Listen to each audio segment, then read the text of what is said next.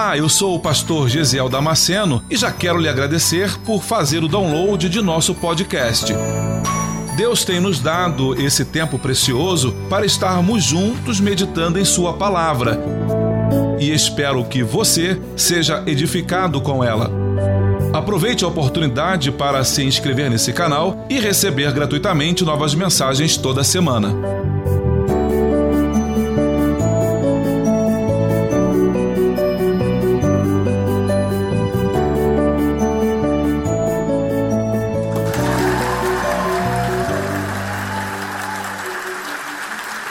Glória a Deus, que bom estarmos reunidos aqui nessa noite, amém?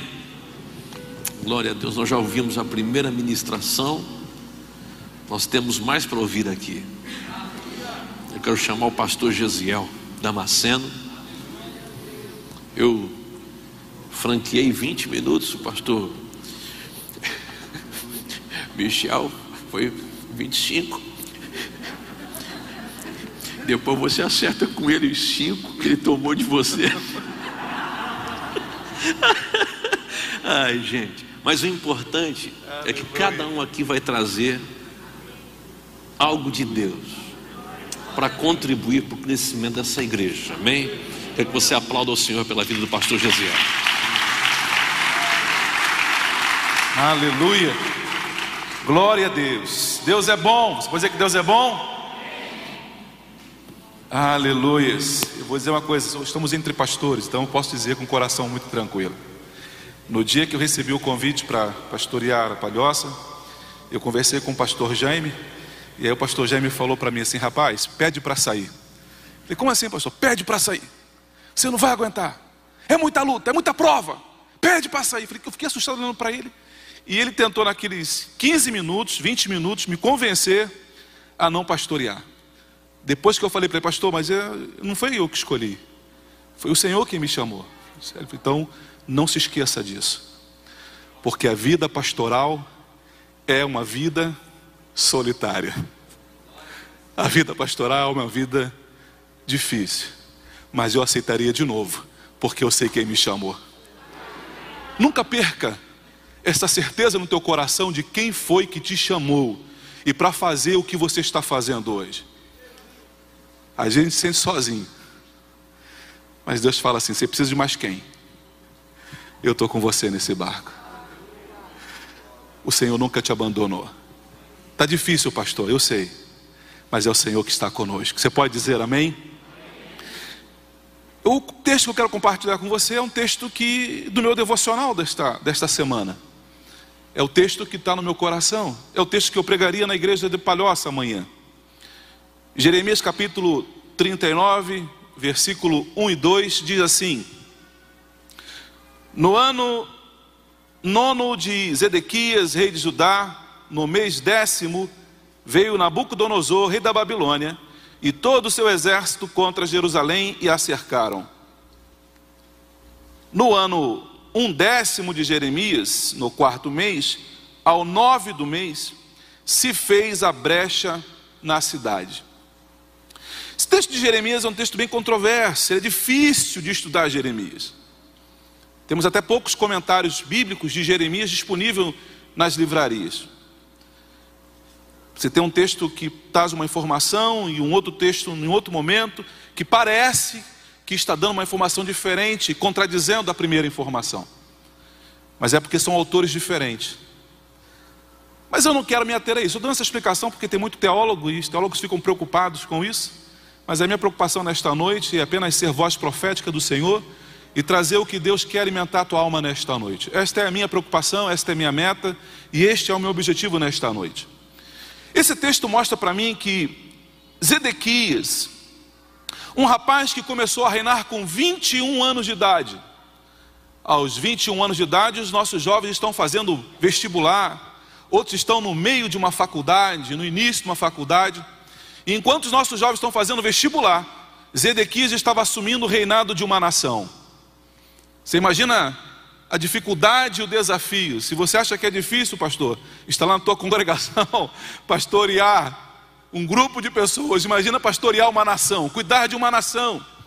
E Zedequias recebe a nação de Judá, O trono fica ali em Jerusalém.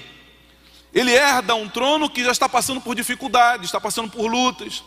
Já existe ali um rei da Babilônia cercando, tentando tomar posse daquela cidade.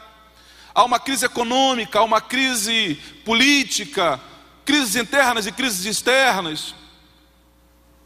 E esse rapaz de 21 anos é desafiado a assumir isso. Olha que dificuldade para quem está começando a vida assumir tal tarefa. Texto diz para mim que esse rapaz ele tem um comportamento e é sobre esse comportamento que eu quero pensar. Obrigado, pode deixar as duas. O anterior não quis, a água do André, pode deixar aí, pode deixar, fica com a unção dele. o texto diz que é emblemático, irmãos, porque o autor chega a dizer a data. Ele dá a data.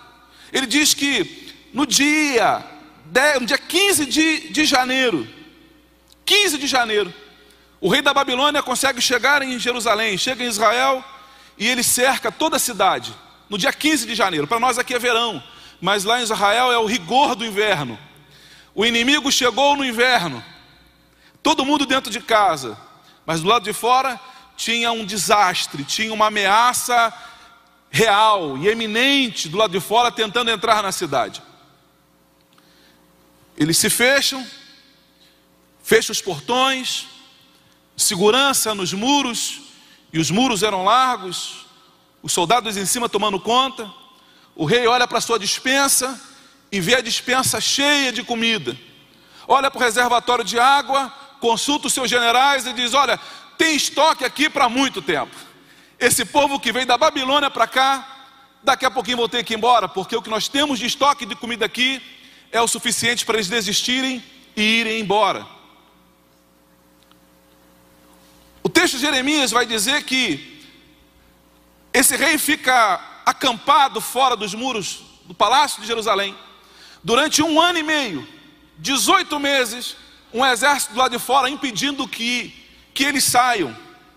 Então, Zedequias, um rapaz de 21 anos de idade, ele está lá na frente. Tem um pouco mais agora nesse momento, porque é no nono ano do seu reinado. Então, ele tem 30 anos de idade.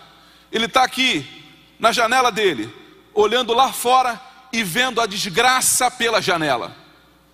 Um rapaz de 30 anos que parece na janela do seu quarto, na janela do seu palácio.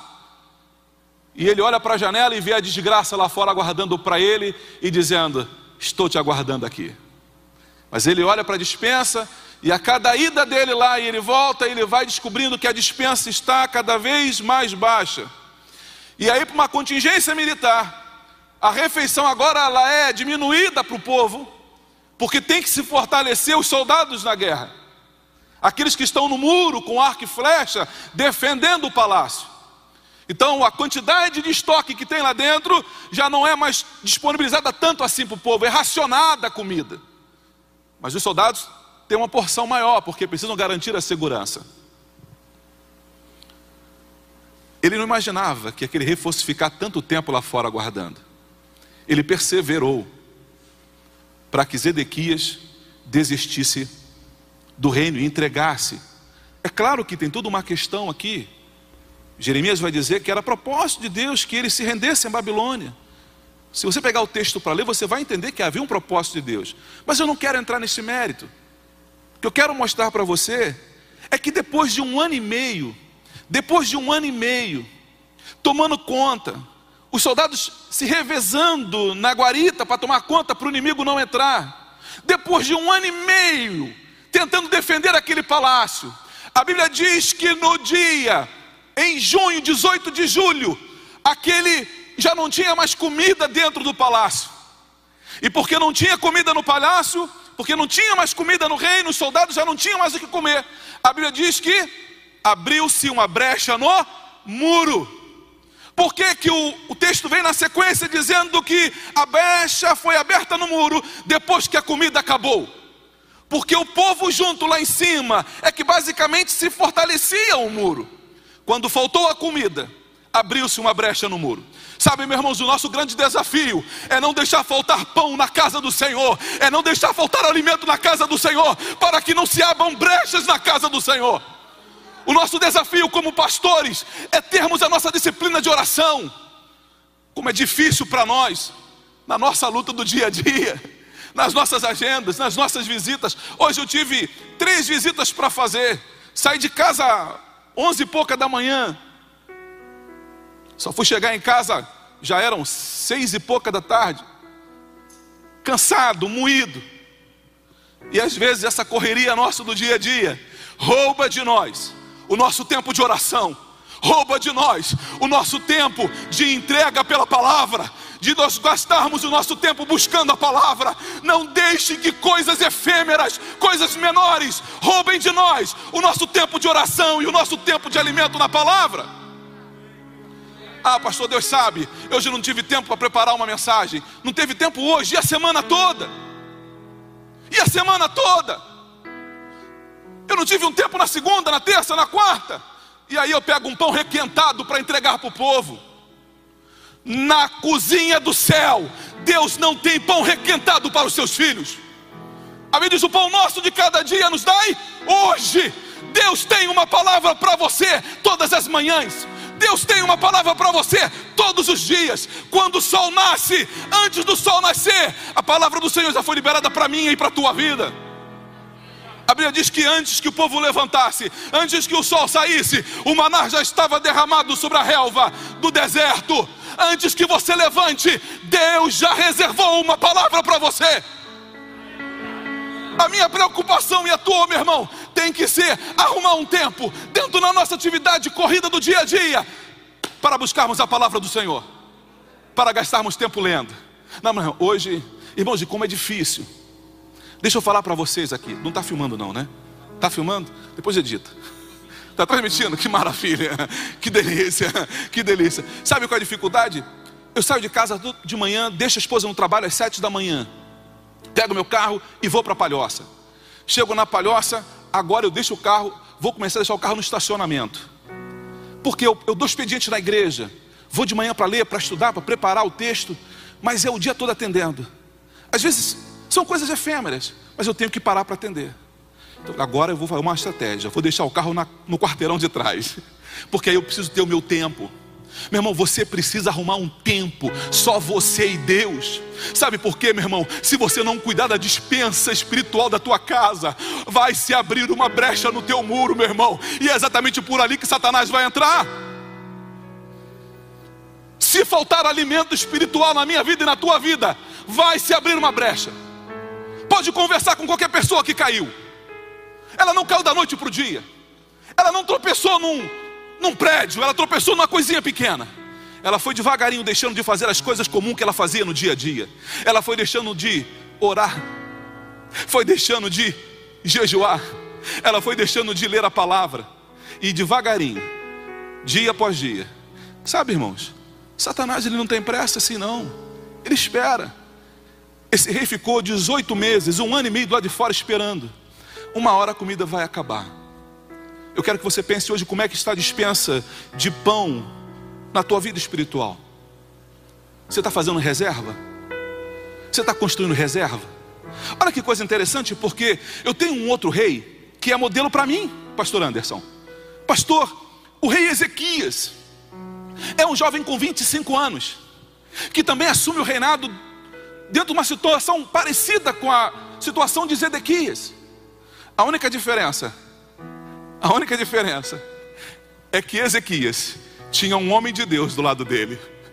Ezequias tinha Isaías, o profeta Isaías do lado dele, para dizer: Eu estou contigo, você não está sozinho. Eu estou contigo, você não vai caminhar sozinho. Sabe, irmãos, nós precisamos de homens de Deus que caminhem do nosso lado. Nós precisamos de Isaías de profetas que digam para mim: Gesiel, você está errado. Gesiel, esse teu comportamento vai te levar à ruína. A gente não gosta de ouvir isso, mas é necessário termos um Isaías na nossa vida, porque o que vai garantir o sucesso do nosso trabalho, do propósito de Deus na nossa vida, é nós termos homens de Deus caminhando conosco. Se você pegar o texto para ler, você vai ver que é somente Isaías que o texto fala. Chega uma carta estão passando pelo mesmo problema. A cidade está sitiada, está cercada pelos inimigos. Senaqueribe para do lado de fora E ele começa a falar agora em hebraico, em aramaico, que é para o povo entender. Ele está enganando vocês, hein? Vocês não vão conseguir ficar muito tempo aí sem comida e sem bebida. É melhor se entregar logo. Aí ele pega uma carta, ele manda uma carta. O rei chega. Quem é que o rei procura? Quem é que o rei procura? Profeta Isaías. Profeta Isaías fala: Vamos orar ao Senhor? Vamos orar ao Senhor? A resposta dos nossos problemas, irmãos, está na oração. Todas as nossas pendências devem ou deveriam ser buscados resposta através da oração. Mas nós tentamos dar os nossos jeitinhos. Nós tentamos resolver com os nossos contatos, com os nossos networks da vida. Mas o que Deus está falando comigo nesta noite é: Filho, é comigo o teu assunto. Igreja, pastores, o assunto de cada um de vocês é com aquele que vos recrutou para a grande obra. Eu preciso ter uma vida de oração, irmãos, porque senão vai abrir brecha no meu muro. Olha que coisa interessante. Liderar o povo pelo exemplo, porque é assim que Ezequias, Ezequias vai fazer. Liderar pelo exemplo. As tuas ovelhas te veem orando? Ou você só entra na igreja na hora que o culto já começou? As tuas, as tuas ovelhas te veem junto com a igreja, cantando junto com a igreja? Ou você é um daqueles que, igual aí fora, aqui na nossa igreja não tem isso, que a equipe de louvor só está cantando quando está no dia da programação, quando não está nem na igreja vem. Lá embaixo, aqui não, na nossa igreja não tem isso, graças a Deus. Isso aí fora. Mas quando ele não está na escala, ele senta, mascando o chiclete. Mas no dia que ele vai ministrar o louvor, hum, aí ele sobe. Ele não vive o que ele prega. Ele não vive. Ele te chama para cantar, para entrar no sobrenatural, mas ele não vive o sobrenatural. Ele é um grande artista. Somente. Agora, irmãos, isso é uma coisa para você. Quando você levar uma vida devocional de verdade, as tuas ovelhas vão começar a olhar para você e vão começar a fazer igual.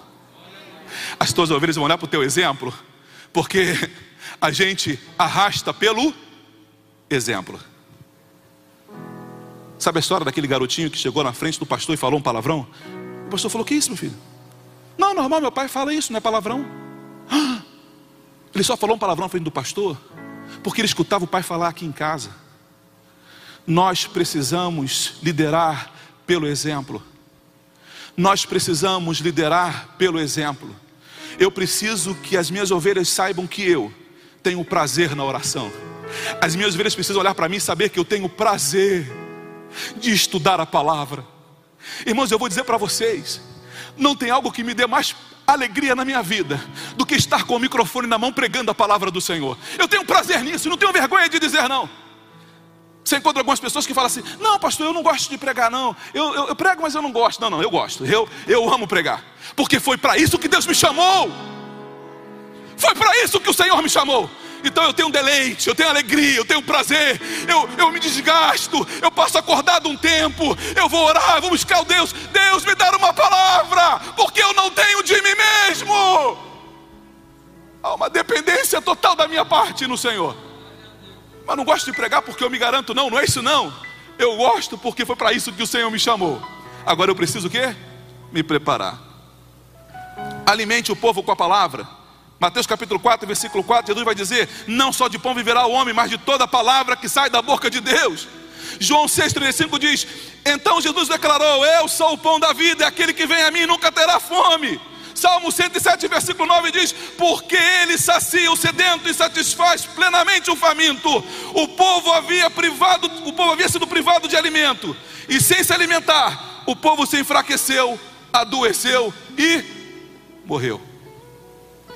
Tem muita gente fraca na igreja, porque está fraca de inanição. São anorexos, são anorexos, estão na igreja mas não se alimentam. Servem ao Senhor, servem ao Senhor, mas não têm intimidade com o Senhor que serve. Irmãos, eu estou pregando para mim nesta noite. Eu estou pregando para mim nesta noite porque a angústia da minha alma é: Gesiel, procura o caminho. Procura o caminho que agrada o Senhor. Procura o caminho que satisfaz plenamente o Senhor. Esse é meu desafio. Mas eu preciso aprender com esse rei, Ezequias, porque é tua responsabilidade proteger o povo. É tua, é tua responsabilidade, meu irmão. É tua responsabilidade, minha irmã. Você que é pastora, a proteger o teu rebanho. E como é que você faz isso, pastor? É com a palavra do Senhor. Um povo bem alimentado, um rebanho bem alimentado, não vai ficar doente. Um rebanho bem alimentado não vai morrer de fome. Aí eu tenho uma outra coisa que eu preciso ensinar para o meu povo. A gente consegue juntar aqui? Vamos juntar aqui. Pode juntar, faz um paredão. Vem cá. Isso aqui é um muro. Isso que você está vendo aqui é um muro. Se eu enfraquecer, se eu fraquejar, se eu cair, ora para eu não cair. Ora para eu não cair, não torce para eu cair, não ora para eu não cair, sabe por quê? Porque se eu cair, o muro vai ficar com uma brecha. Se um pastor que serve comigo e serve contigo, se ele cair, vai abrir uma brecha no muro. E é por isso que o salmo diz: quão, quão suave é que os irmãos vivam em união. Porque se não houver união, haverá uma brecha no muro, e é por aí que o diabo entra, meu irmão.